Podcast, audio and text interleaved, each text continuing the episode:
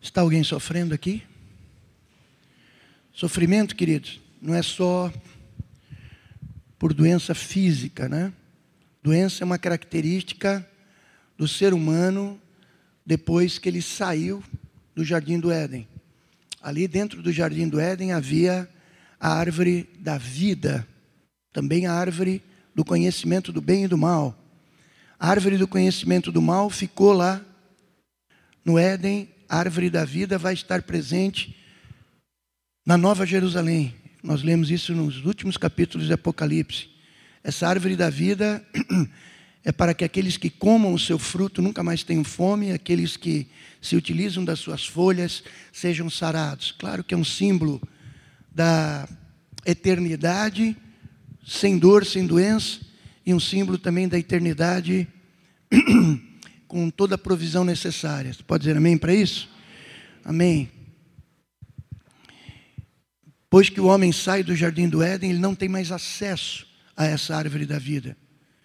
A Bíblia diz que Deus coloca ali um anjo para guardar o caminho para que ele não pudesse retornar.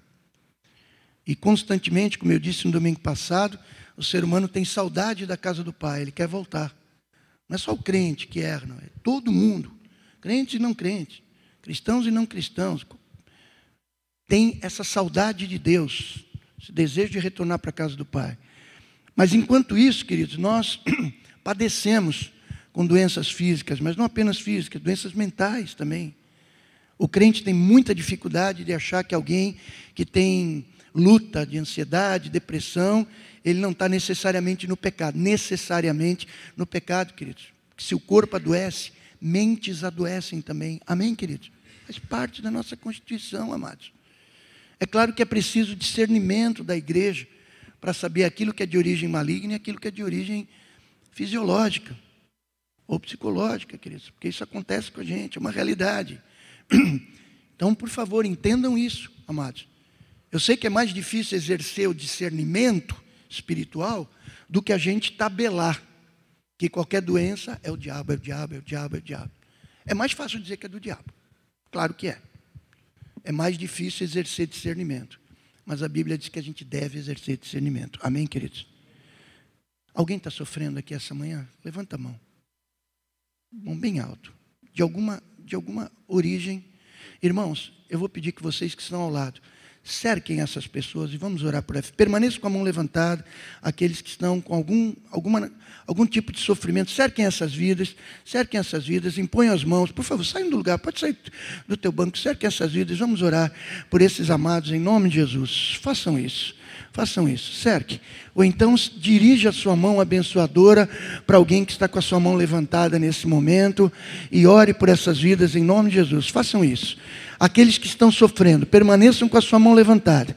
Permaneçam, permaneçam com a sua mão levantada para que a gente possa reconhecer e possa estar fazendo essa oração em nome de Jesus. Orem, orem, queridos. Orem, orem nesse momento. Orem, intercedam.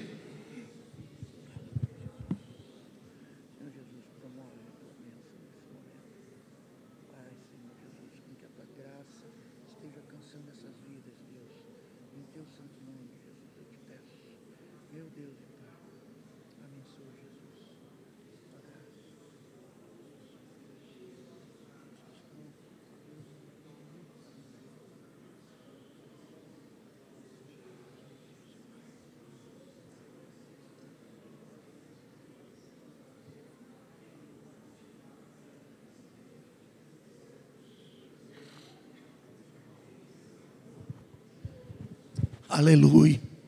Glória a Deus. Aleluia. Glória a Deus. Aleluia. Aleluia. Abençoe, abençoe, abençoe essa vida. Em nome de Jesus. Amém. Amém, queridos. Por gentileza, irmãos, podem se assentar. Deus abençoe aqueles que estão em sofrimento. Mas também você, meu irmão, que está intercedendo por alguém que sofre nesse momento. A palavra, queridos, ela está centrada ali em Tiago capítulo 5. Vamos à leitura do texto sagrado, irmãos. Prestem atenção. A palavra de Deus é tudo aí, ok? Então não se distraia nesse momento da leitura do texto sagrado. Amém? Então, Tiago escreve: atenção, irmãos. Acima de tudo, meus irmãos, não jurem nem pelo céu, nem pela terra, nem por outra coisa qualquer, mas que o sim de vocês seja sim, e que o não de vocês seja não, para que vocês não incorram em condenação. Alguém de vocês está sofrendo? Faça oração. Alguém está alegre? Cante louvores. Alguém de vocês está doente? Chame os presbíteros da igreja e estes façam oração sobre ele, ungindo-o com óleo, diga comigo, vírgula. Diga, vírgula. Ok. Vou reler. Chame os presbíteros da igreja e estes façam oração sobre ele, ungindo com óleo, em nome do Senhor. E a oração da fé salvará o enfermo, e o Senhor o levantará. E se houver cometido pecados, estes lhe serão perdoados. Portanto, confessem os seus pecados uns aos outros e orem uns pelos outros, para que vocês sejam curados. Muito pode, por sua eficácia, a súplica do justo. Elias era um homem semelhante a nós, sujeito aos mesmos sentimentos, e orou com fervor, para que não chovesse sobre a terra, e por três anos e seis meses não choveu. Depois orou de novo, então o céu deu chuva, e a terra produziu os seus frutos. Meus irmãos, se alguém entre vocês se desviar da verdade e alguém o converter, saibam que aquele que converte o pecador do seu mau caminho, do seu caminho errado, salvará da morte a alma dele e cobrirá uma multidão de pecados. Você pode dizer amém? Graças a Deus, queridos, o, o título que eu coloco nessa mensagem de hoje não é nada além daquilo que Tiago pergunta. Na verdade, não é uma pergunta no texto original. Mas nós vamos avaliar isso. No grego original, nós temos alguém entre vocês está doente. Ele não faz uma pergunta. Ele diz: alguém entre vós está doente. Ou até podemos traduzir: quando alguém dentre vós estiver doente, façam oração, unjam com óleo e a oração da fé salvará o doente. Mas eu sigo o texto tradicional e pergunto: está uh, alguém sofrendo, que é uma outra possibilidade? Então, na verdade, quando Tiago, esse que é o meio-irmão do Senhor Jesus, filho de Maria e José, ele forma junto com, com Pedro e João aquela, como eu digo, aquela trinca de ases ali da igreja primitiva. E embora muitos digam que Pedro foi o primeiro líder da igreja primitiva, na realidade, Tiago, esse meio-irmão de Jesus, filho também de Maria e José, meio-irmão, porque Jesus não é nascido de José, é nascido de Maria por intervenção do Espírito Santo direto, mas Tiago é filho deles, e por isso meio-irmão de Jesus. Esse sim foi o líder principal da igreja de Jerusalém, é aquele que convocou os concílios de Jerusalém que a história, não só a história bíblica, mas a história universal, fala a respeito desses concílios, para os quais, dois deles, Paulo foi chamado, inclusive, para prestar conta, contas daquilo que ele estava fazendo quando ele estava fundando a igreja e ah, recebendo gentios convertidos ao evangelho, quando Pedro, Tiago e João entendiam que o evangelho era para os judeus. Depois Pedro, vocês sabem disso, recebe revelação. Coma, Pedro. Não diga que é impuro aquilo que eu tenho purificado. E Pedro entende que o evangelho não era só para os judeus, mas que era também para os gentios, não é? E aí a coisa, a história muda completamente, mas vem a perseguição nos anos 70, a diáspora, e ah, essa perseguição de cristãos ali em Jerusalém, entre aspas, força o evangelho a ir para todos os cantos do mundo. Por isso que muitos entendem que isso foi provisão de Deus, essa, essa perseguição. Né? Se não foi provisão de Deus, ao menos é, a vontade permissiva de Deus fez com que, através disso, o evangelho fosse bem mais além. Esse Tiago, que era conhecido como pastor de almas, é ele que escreve essa carta tão importante e ele começa, volta lá, por favor, no verso número 12, o primeiro que nós lemos, ele começa alertando a igreja sobre a nossa incapacidade, queridos, de dar garantias sobre alguma coisa. Diz: olha, prestem muita atenção para vocês não dizerem em nome de Deus, em nome do céu, em nome da terra, em nome de homens e sequer de nós mesmos.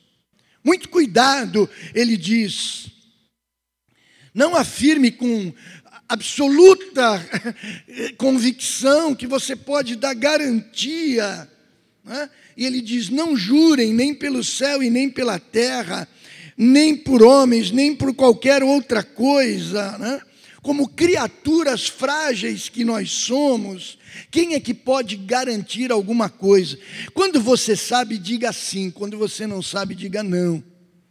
Mesmo porque, alguns anos atrás, eu preguei uma mensagem chamada Em Nome de Deus. O que se faz em nome de Deus, no passado, o que se fez, o que se faz hoje. E a Bíblia diz ainda o que se fará em nome de Deus em função dos falsos mestres e falsos profetas que vêm falando em nome de Deus. É algo muito sério, queridos, expor o nome de Deus em vão.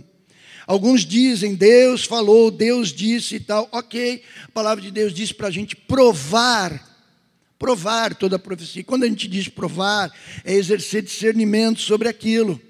Como é que eu faço isso, pastor? Como é que eu exerço discernimento sobre alguém que vem me dizer alguma coisa em nome de Deus?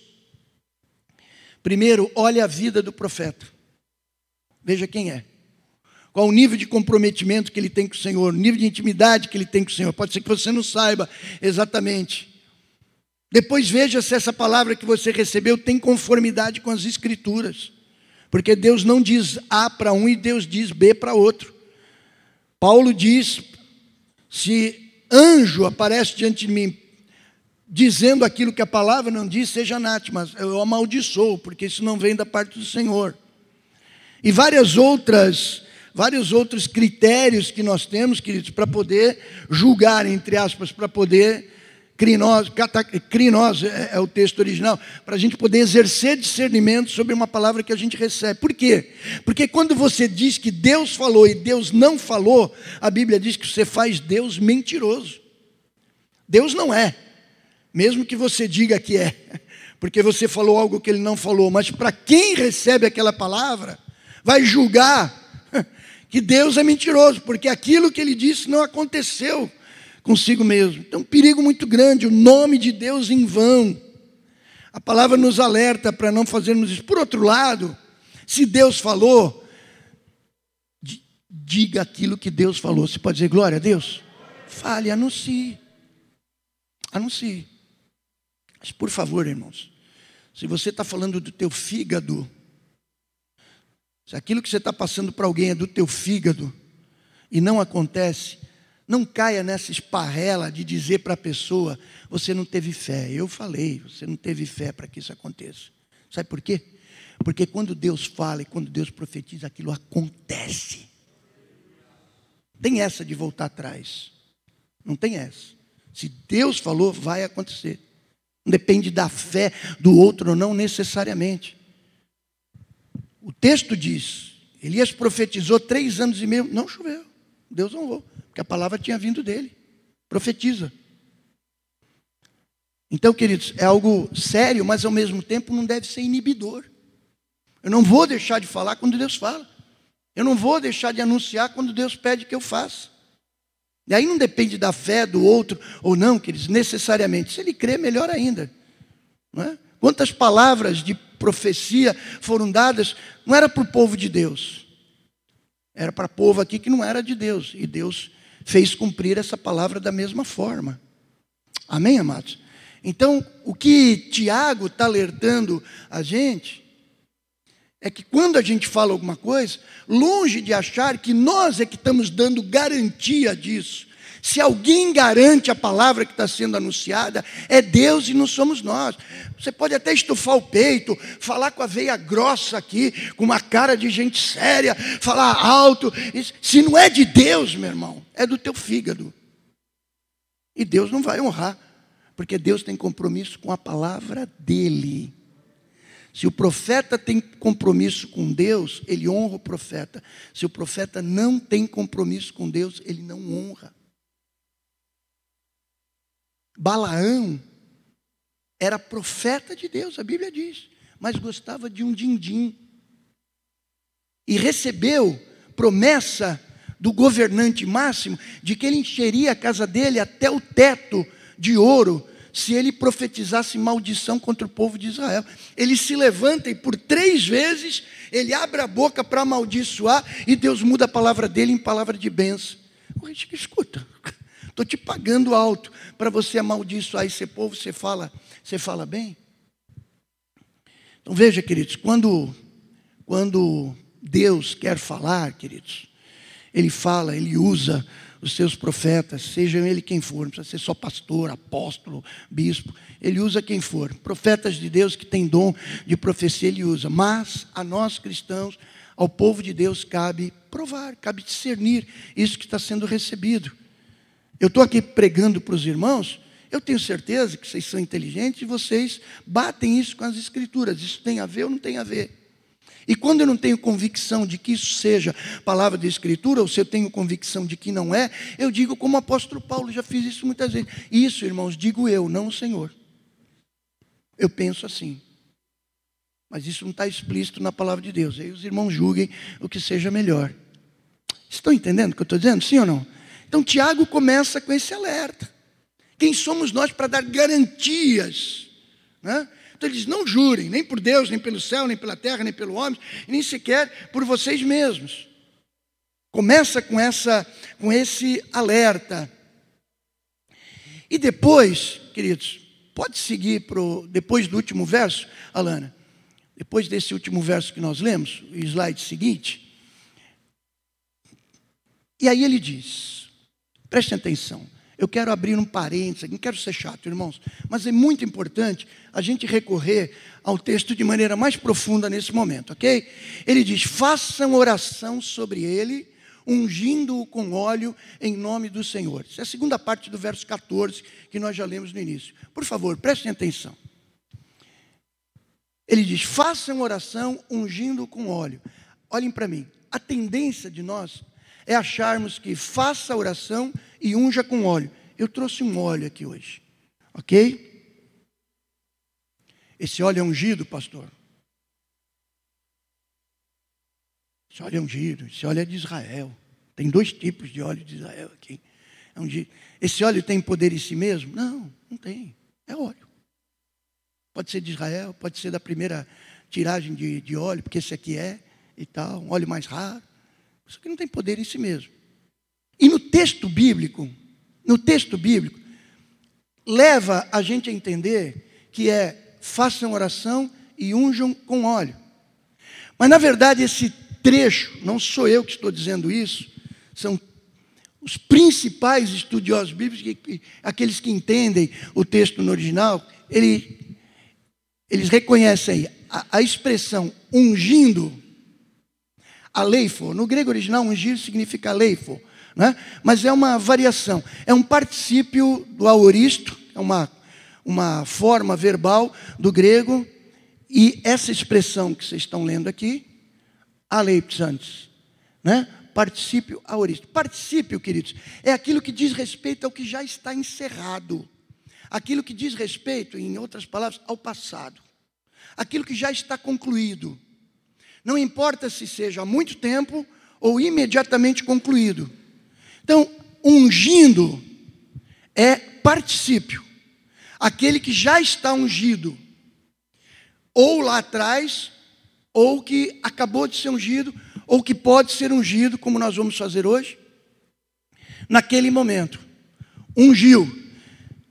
um ato que antecede a oração. No texto original, os dois verbos são usados em tempos diferentes. De tal forma que ungir com óleo é algo que já foi feito, que já foi concluído. E então façam oração. É como se a tradução devesse ter sido: tendo ungido o doente, façam oração. Pega a segunda expressão, slide seguinte. E aí ele vem, façam oração sobre ele, ungindo com óleo em nome do Senhor. Preste atenção, irmãos. Essa expressão é no imperativo, agora não é mais no particípio. Portanto, não é mais algo que acabou, é no imperativo. É algo que deve ser feito agora e algo que deve ser feito sempre que for necessitado. Ou seja, depois de você ungir algo que passou, agora você faça oração. É imperativo do auristo. Aquela expressão no grego que você tem. Ou seja, é um ato que sucede a aplicação do óleo ou do remédio. E ele conclui dizendo, vírgula, em nome do Senhor.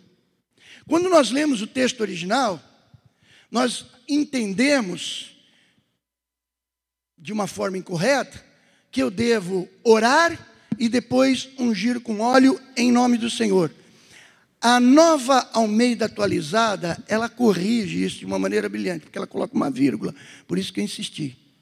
Ela mantém essa ordem, unge com óleo e façam, é, é, orem e unjam com óleo, vírgula, em nome do Senhor, mas é referente à oração, queridos. A oração. Claro que o ato todo pode ser feito em nome do Senhor. Mas esse em nome do Senhor não é uma forma apenas de fechar uma oração. Como a gente costumeiramente faz. A gente ora em nome de Jesus, em nome de Jesus, em nome de Jesus.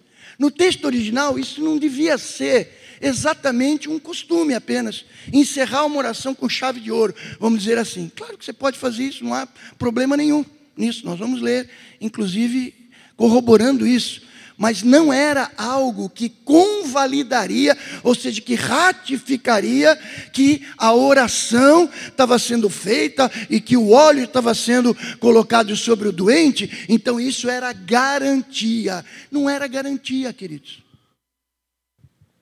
Mesmo porque o óleo não era exatamente esse óleo que era um unguento que em certas doenças, queridos, entenda bem, ele era aplicado como um remédio, diga remédio. Não tinha problema nenhum.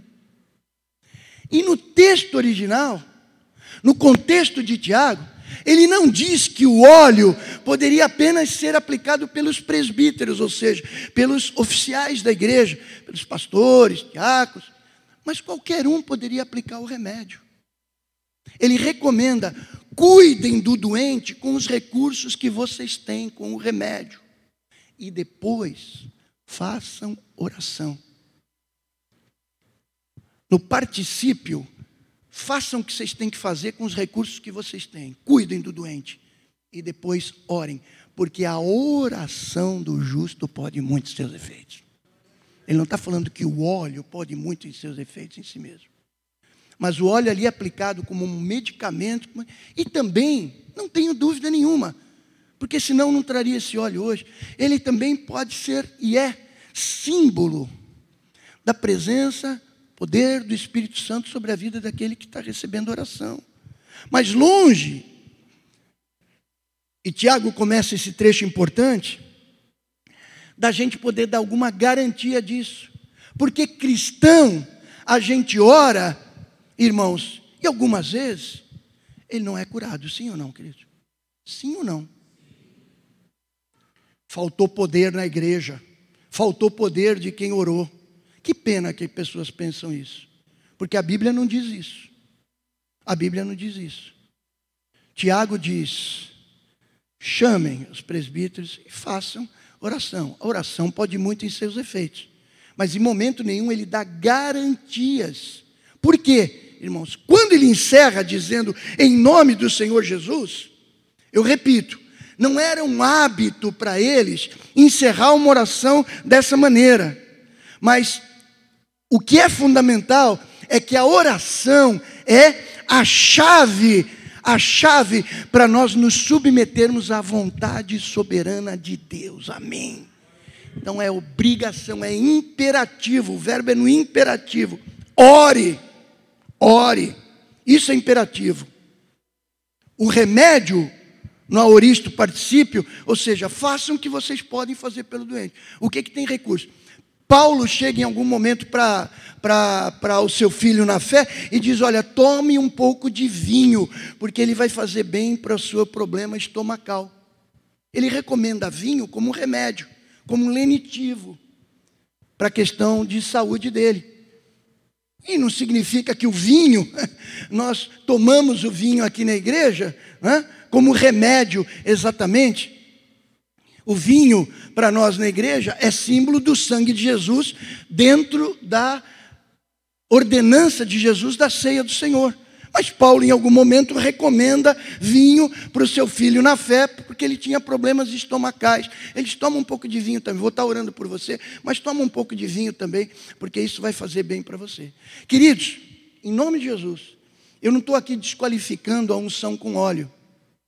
Eu não estou Opa, eu não estou desqualificando aqui.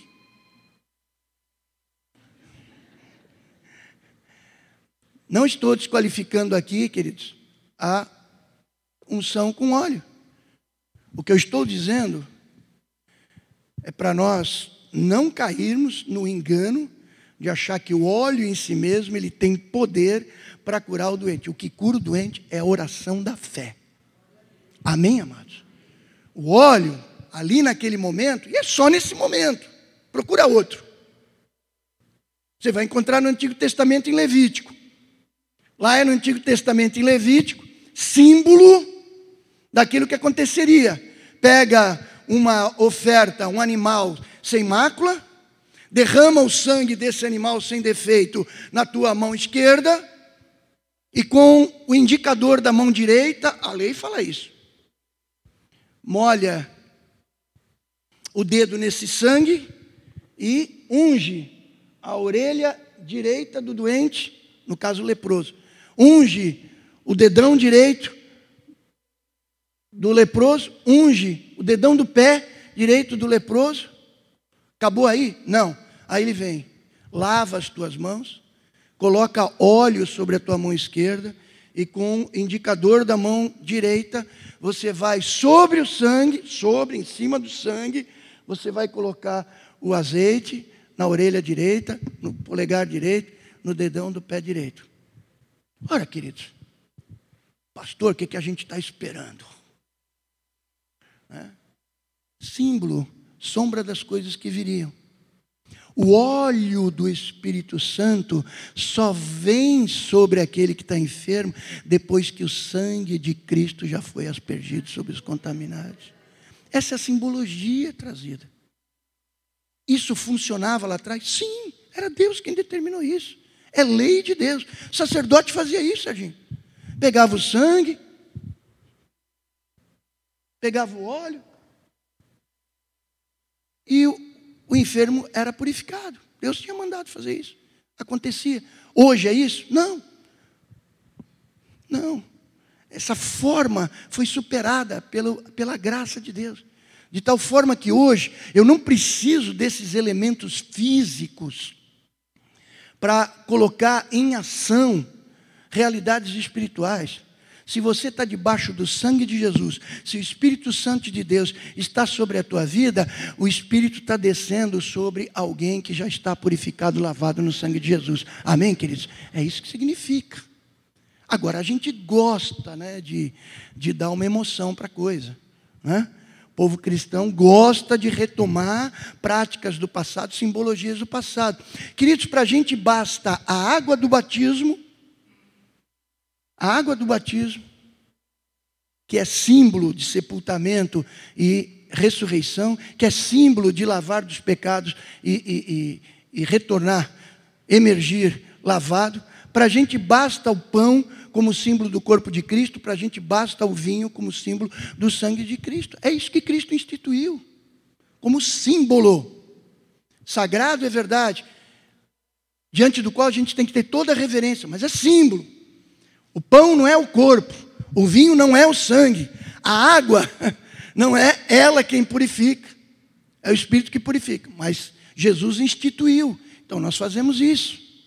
Se havia leis cerimoniais no passado, hoje existem leis morais.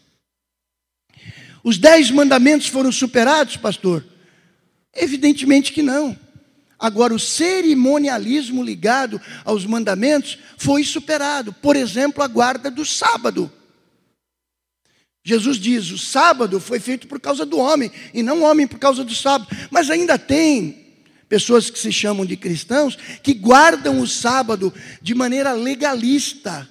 Tem que guardar o sábado, senão você não é salvo. Mas você não é salvo pela graça? Sim, eu sou salvo pela graça, mas eu sou obrigado a guardar o sábado. Não é, não. Não é isso que a palavra de Deus diz.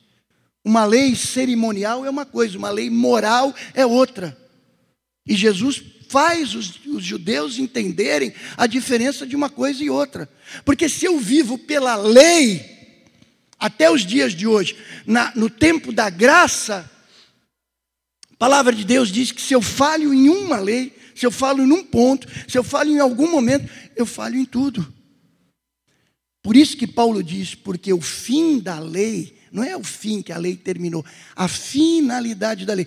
Ou para onde aponta da lei? O fim da lei é Cristo para a justiça de todo aquele que crê. Você pode repetir comigo? Por quê? O fim da lei é Cristo, a finalidade da lei é Cristo para a justiça de todo aquele que crê. Você pode dizer glória a Deus, aleluia. Entendem isso, irmão? Sim ou não? Isso é fundamental a gente entender. Porque senão a gente fica permanecendo como cristãos fora de época, né? fora de contexto. Nós estamos numa dispensação hoje da graça de Deus. Não dá para a gente viver numa dispensação que já foi superada pelo próprio Deus. Então, quando Tiago diz isso, você não dá garantia de nada. Ele falou: não dê garantia.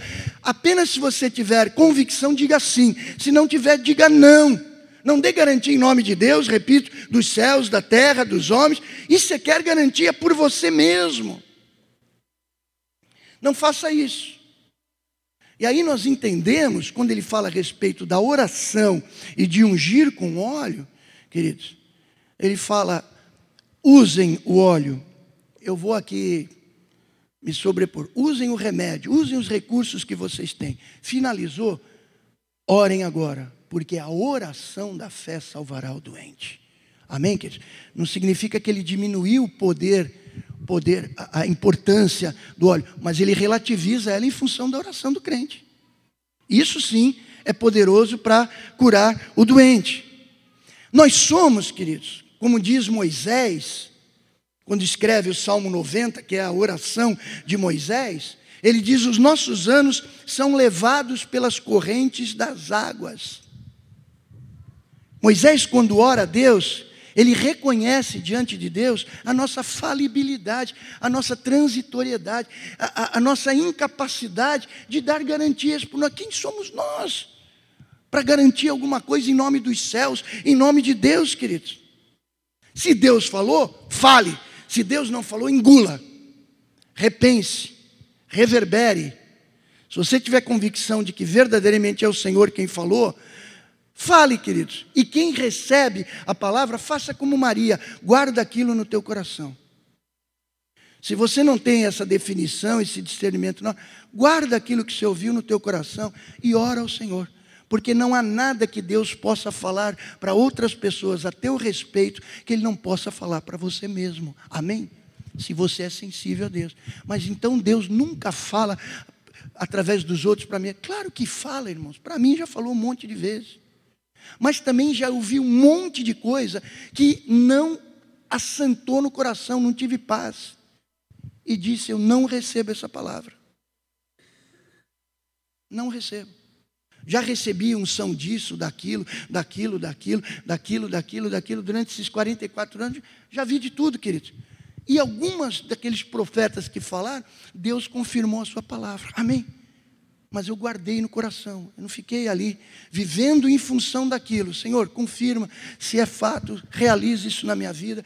Se for teu, eu recebo em nome de Jesus. Se não for teu, tira isso da minha mente, tira isso do meu coração. Porque o que acontece, irmãos, infelizmente, felizmente acontece que Deus usa muitos homens e mulheres no dia de hoje para falar o teu coração. Amém, queridos? Glória a Deus por isso. Mas infelizmente o contrário também acontece aquelas profecias de urubu, sabe? Pior, irmãos, ou tão ruim quanto uma palavra que você recebe, que não vem de Deus, mas vem do fígado de quem falou, é você viver a partir daquilo para dar cumprimento àquela palavra. Está entendendo o que eu estou dizendo? Eu recebi, aquilo não veio do Senhor, mas eu fico impressionado com aquilo e dali para frente eu vivo para viver aquela palavra que não foi Deus quem deu. Aí eu estou vivendo para dar cumprimento àquilo. Mas na verdade aquilo não veio da parte do Senhor. Olha que coisa terrível. Você amarrou a vida de alguém numa palavra que não vem do Senhor. Você está destruindo a vida de alguém, ou você está conduzindo erroneamente a vida de alguém. Por isso a palavra de Deus alerta contra os falsos profetas. Por isso a palavra de Deus alerta. Parece que é, mas não é. Tem cara de cordeiro, mas é lobo. Por isso que Jesus diz em João capítulo 10: Aquele que é meu discípulo, aquela que é ovelha minha, ouve a minha voz e me segue. Amém, amados? O pastor Jesus, ele dá, abre a voz dele, faz-se ouvir, e aquelas que são verdadeiramente as suas ovelhas, ele não fica catando uma a uma ele vai e quem é a ovelha dele segue ele, como as ovelhas seguem os pastores.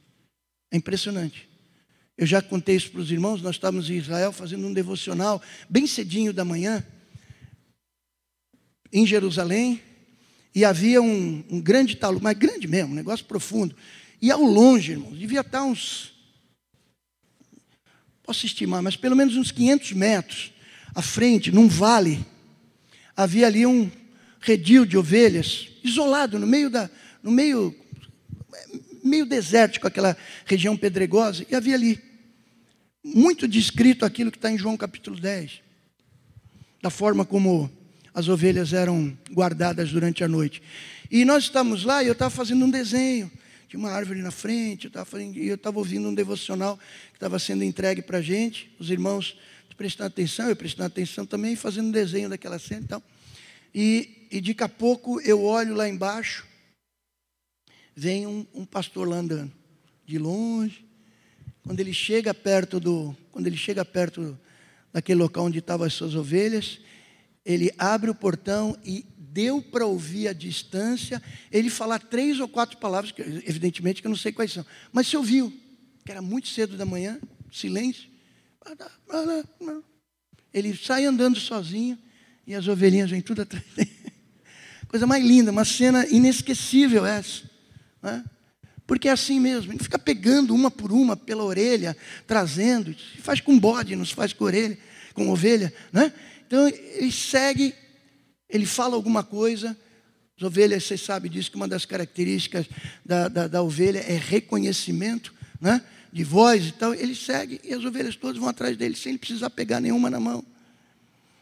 Então, o alerta, o alerta para a igreja do Senhor é para ter cuidado, para vigiar e para discernir tudo aquilo que a gente ouve, queridos. E não sou eu que faço esse discernimento por você, não. Eu posso te ajudar nisso, que nem eu estou fazendo hoje, abrindo um pouco mais o leque da palavra. Mas é você quem tem que fazer esse discernimento, não sou eu por você.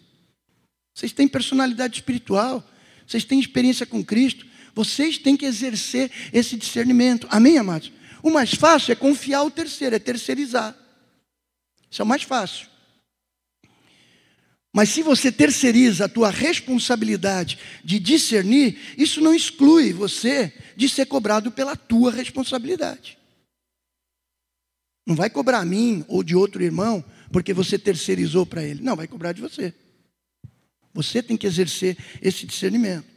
Então Moisés, no Salmo 90, ele fala a respeito disso. Dizer, garantir, prometer qualquer coisa, fazer, dizer, afirmar, garantir, que se apoia em nós mesmos, em nosso poder solitário de fazer e acontecer, é loucura.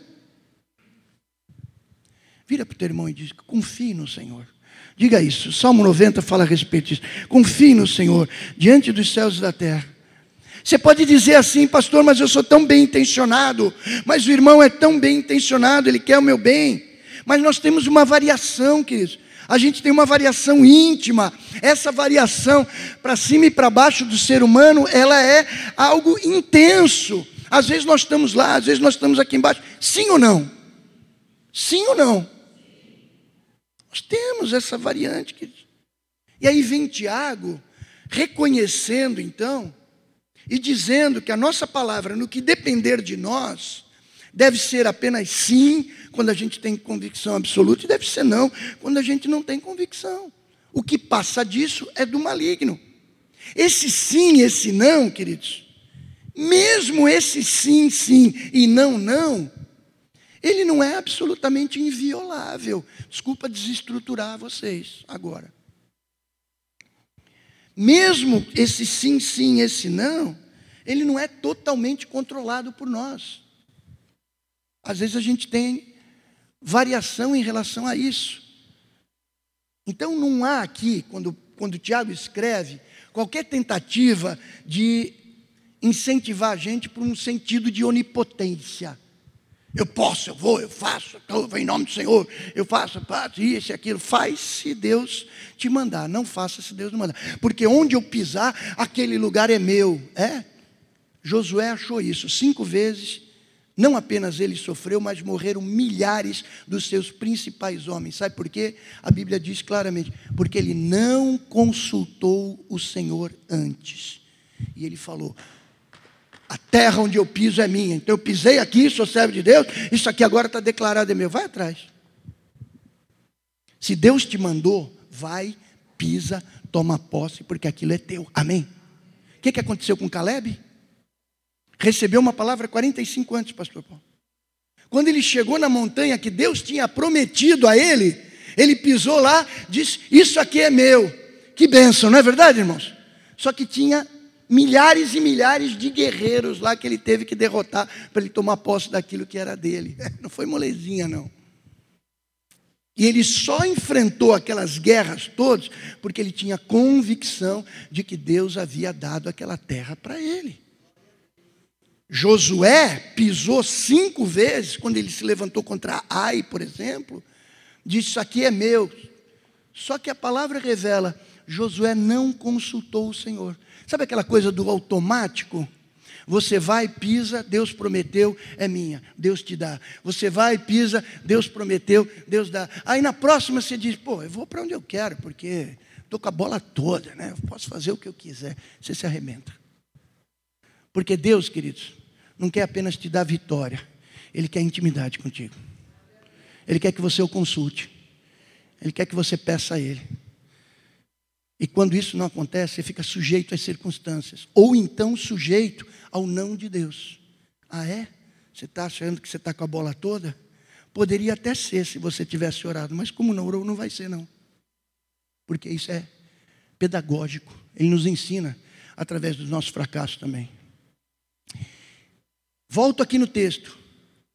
Tiago diz: não dê garantia alguma se Deus não tiver te falado, se você não tiver convicção absoluta.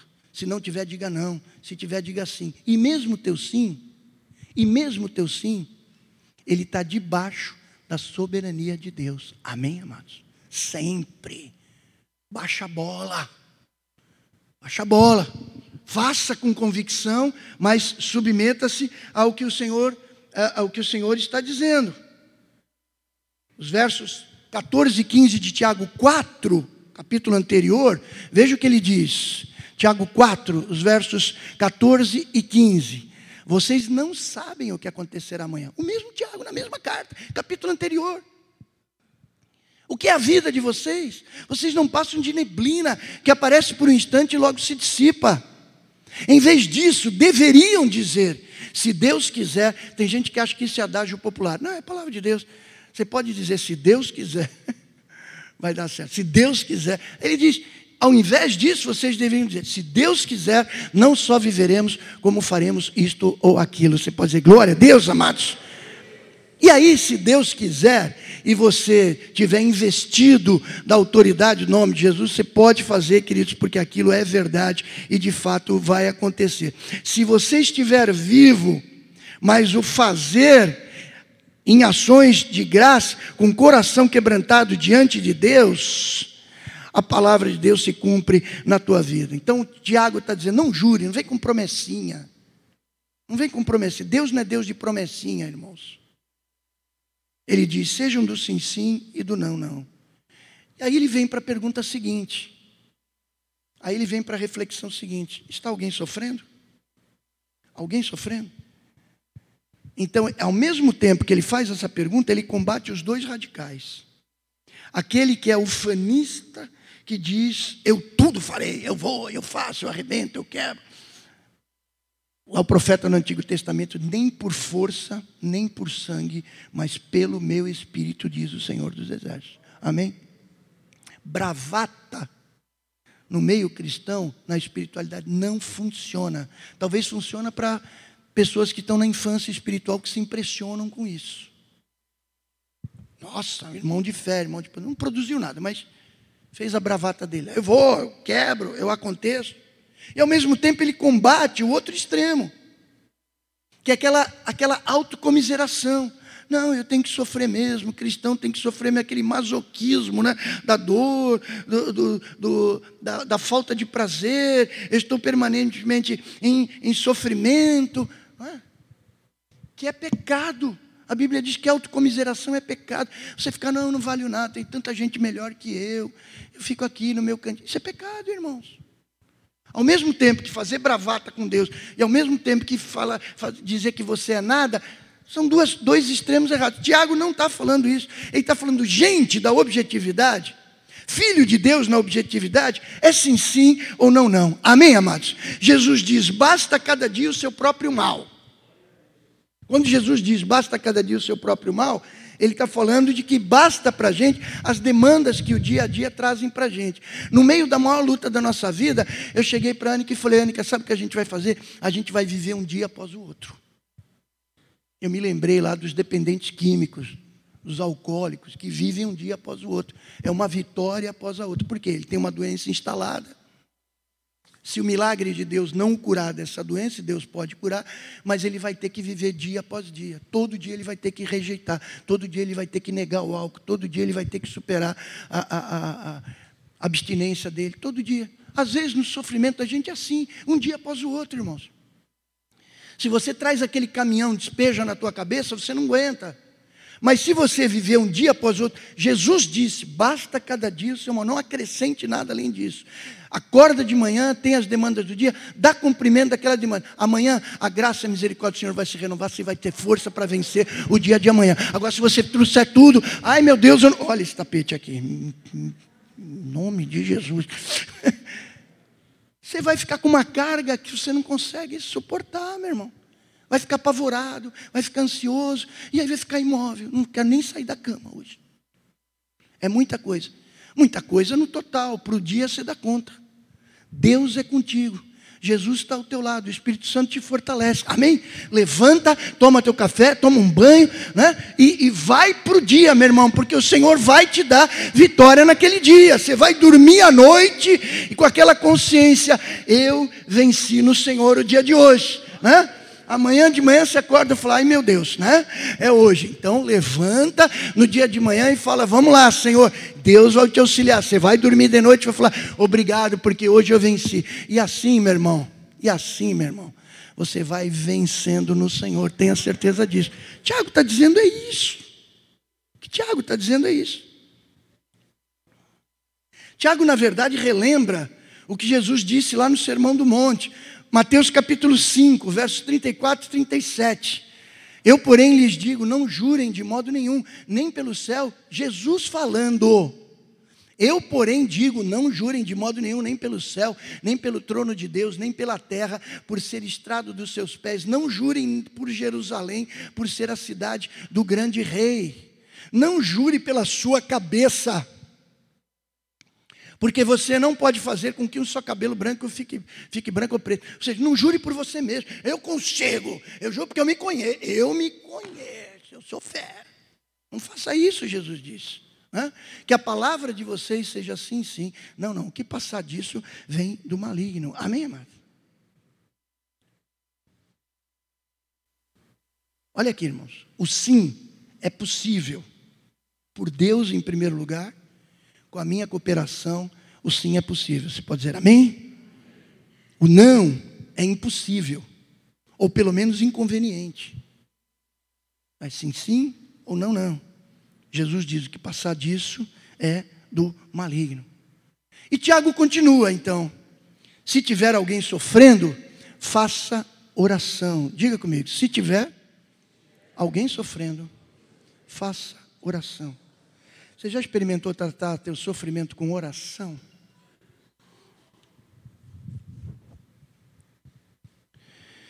A gente trata o nosso sofrimento muitas vezes com lamentação, ok, ela é justificada, né? Porque é sofrimento. A gente trata o nosso sofrimento muitas vezes com lamúria, ok, está sofrendo, posso lamuriar. A gente trata o nosso sofrimento com queixa, ok, sofrimento, dói. Não estou falando da boca para fora. Falando de experiência própria também. E a gente pode tratar o sofrimento como murmuração. A murmuração esbarra na blasfêmia, irmãos. Porque a murmuração, queridos, ela em primeiro lugar, ela é autocomiseração, pena de si mesmo, e isso a Bíblia diz que é pecado. E segundo é desconfiança de um Deus que te ama e que tem todo o poder para te dar vitória. Não murmure. Murmuração é mortal. Murmuração é ruminação. É que nem os bovinos. Engole, regurgita e volta a mastigar. Engole, regurgita e volta a mastigar. E faz aquela cara. Murmuração é você comer o chiclete, chegar à noite, colocar embaixo do criado mudo levantar de manhã, pegar aquele troço duro, colocar de novo da boca e passar o dia mastigando aquilo. No dia seguinte você põe embaixo do, do coisa, volta, mas. É isso. Você dá risada, mas murmuração é isso. É um chiclete sem gosto. É uma comida ruminada, regurgitada que você volta a mastigar.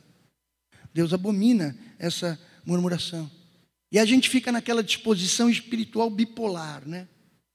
Síndrome da onipotência, entrega total ao sofrimento. Uma hora eu sou todo poderoso, noutra hora eu sou mais miserável das criaturas. Jesus diz que não deve ser assim, e Tiago acompanha dizendo que não deve ser assim. E aí Tiago diz: está alguém sofrendo, faça oração. Diga isso para o teu irmão, faça oração. Faça oração. Amém, queridos? Uma forma contemporânea da gente tratar o sofrimento é colocar no celular. Estou sofrendo. Então, Aí você tem um bocado de carinha tristinha, ou força, ou gente escrevendo coisa para você. Tudo bem, não, eu, imagina, quem que quer controlar alguém a respeito disso? Todo mundo faz o que quer. Mas você pode até publicar eventualmente teu sofrimento, né? embora isso não vá minorar o teu sofrimento. Mas você já orou antes? Antes de publicar, antes de dizer, orou, botou o joelho no chão, orou. Será que Deus é um Deus de coletividade? Deus faz parte de algum grupo? Para se solidarizar com você? Você não precisa convencer Deus a ser misericordioso, porque Ele já é misericordioso.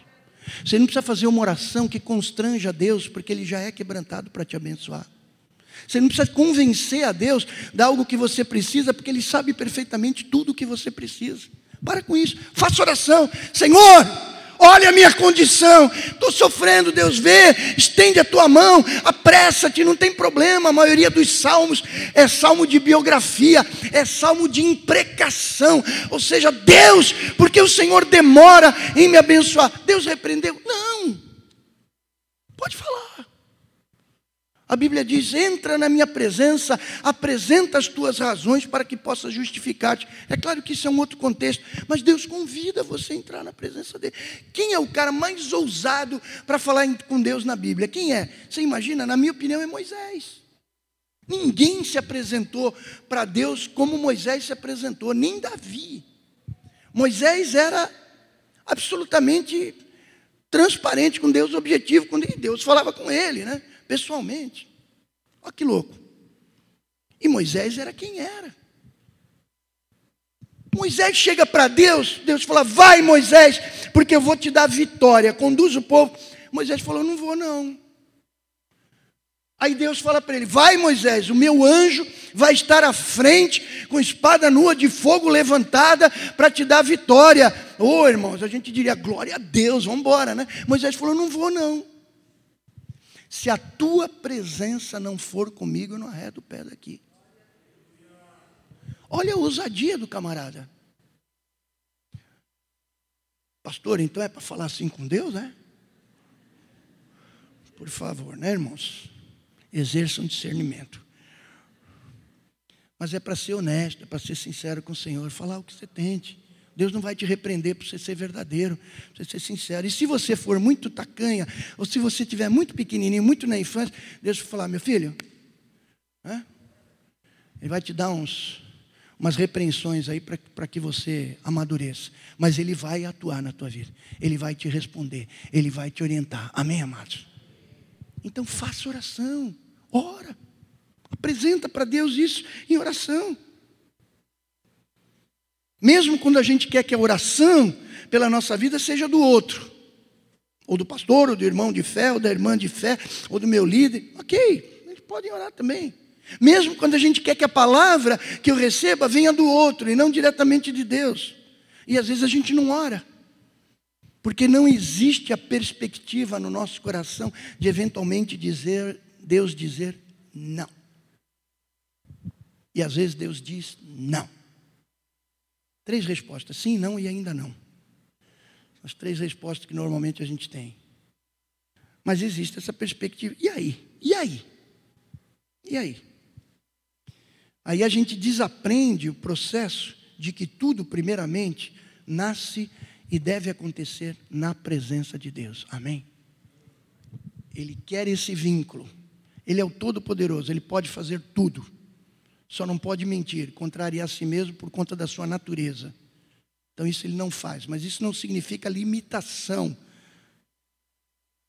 do todo o poder de Deus. Não é limitação, porque ele é autocontrolado, ele é autoconsciente, ele não mente, não é porque ele não pode, porque isso contraria a sua natureza. E a gente desaprende esse processo. Tiago pergunta: está alguém sofrendo? Faça oração.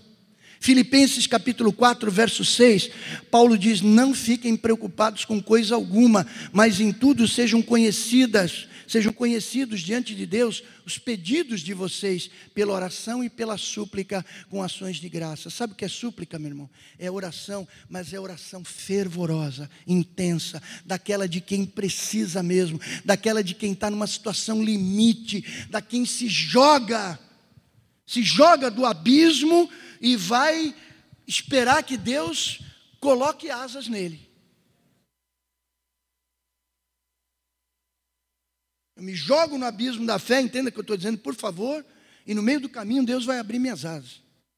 É pisar da terra no mar, sabendo que eu iria afundar, mas que em Deus eu posso andar sobre as águas. É ir além dos meus próprios limites, em suma. Quando eu não consigo, eu vou caminhar nele. E ele vai garantir que as minhas asas vão ser abertas, ele vai garantir, queridos, que eu vou caminhar sobre essas águas. Diga glória a Deus por isso. Paulo diz isso. Né? E ore ao Senhor. Orem de maneira compreensiva, orem em língua estranha. Paulo exercitava as línguas estranhas quando ele estava sozinho. Ele fazia isso pouco em público, porque ele diz que uma palavra compreensível é melhor para falar em público do que mil palavras em língua estranha, mas sozinho ele diz: Eu oro mais do que todos vocês em língua estranha. Isso cria um vínculo profundo com o Senhor, amados. Faça isso. Se você não recebeu o dom de línguas, de anjos, vamos dizer assim, ore ao Senhor porque Ele vai te conceder, porque isso cria um vínculo espiritual ainda mais profundo com o Espírito de Deus, que intercede com gemidos inexprimíveis dentro de você, porque a gente não sabe orar como convém. O Espírito intercede por nós. E ore dessa maneira, com confiança, com coragem. E também, querido, sem medo de se desapontar. Quando a gente se entrega, a gente se entrega por confiança. Que nem eu me entrego na mão do pai e da mãe, né? com confiança de que nada de ruim vai me acontecer. Ou o que acontecer por parte dele vai ser bom para mim, sem problema. Se entregue ao Senhor sem pressupostos, sem condições. Eu só vou se o Senhor fizer isso. Quem fez isso foi Jacó. Oh, se o Senhor me abençoar, se o Senhor enriquecer, eu vou prestar culto ao Senhor, né? Só Deus para aguentar Jacó. Então não sejamos iguais, né, irmãos? Oferecer condições para Deus para a gente se entregar para Ele. E aí, Tiago faz uma outra pergunta: está alguém alegre? Né? Está alguém alegre? Ele diz: cante louvores. Alegria, irmãos, é graça divina. Amém, queridos? É bondade de Deus.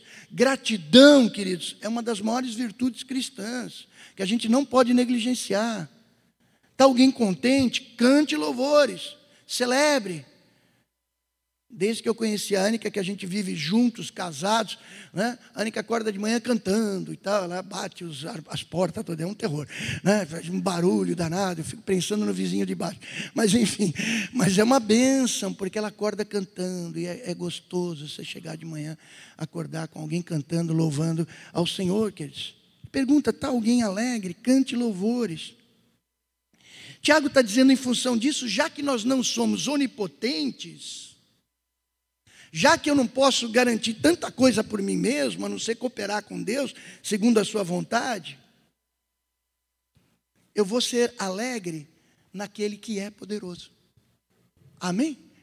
E aí, aquele que é poderoso, que pode me abençoar, eu vou me alegrar nele, em nome de Jesus. Diga glória a Jesus. Né? Isso desmantela, né? desmantela todo o sentido de onipotência. Eu me alegro no Senhor, como nós dissemos aqui no início. Ele volta, está alguém doente? Chame os presbíteros, chame pessoas maduras, chame pessoas experimentadas. Ele diz: confessem os pecados uns aos outros e serão curados. Significa que guardar um cadáver insepulto como fez Moisés na areia do deserto. Matou o egípcio, cavou um buraco e escondeu ele lá dentro. É ter agenda paralela. É sair sabendo que a gente tem culpa escondida. Né? Tiago diz: confessem os vossos pecados uns aos outros. Não é para você publicar no Facebook, no Instagram, no, no Twitter. Por favor, irmãos, não é para isso. Para quem você tem confiança, para a tua liderança, para um irmão que você sabe que amanhã não vai publicar, ou não vai ser tão espiritual que vai chegar na cela, irmãos, Deus me revelou que a gente tem que orar pelo irmão porque ela está com um problema assim, assado, sabe? Ilegítimo, irmãos. Não faça isso. Quem confessa alguma coisa para você, espera que você guarde aquilo com você. Se ela quisesse, ela contava para os outros. Está contando para você. Ore por ela.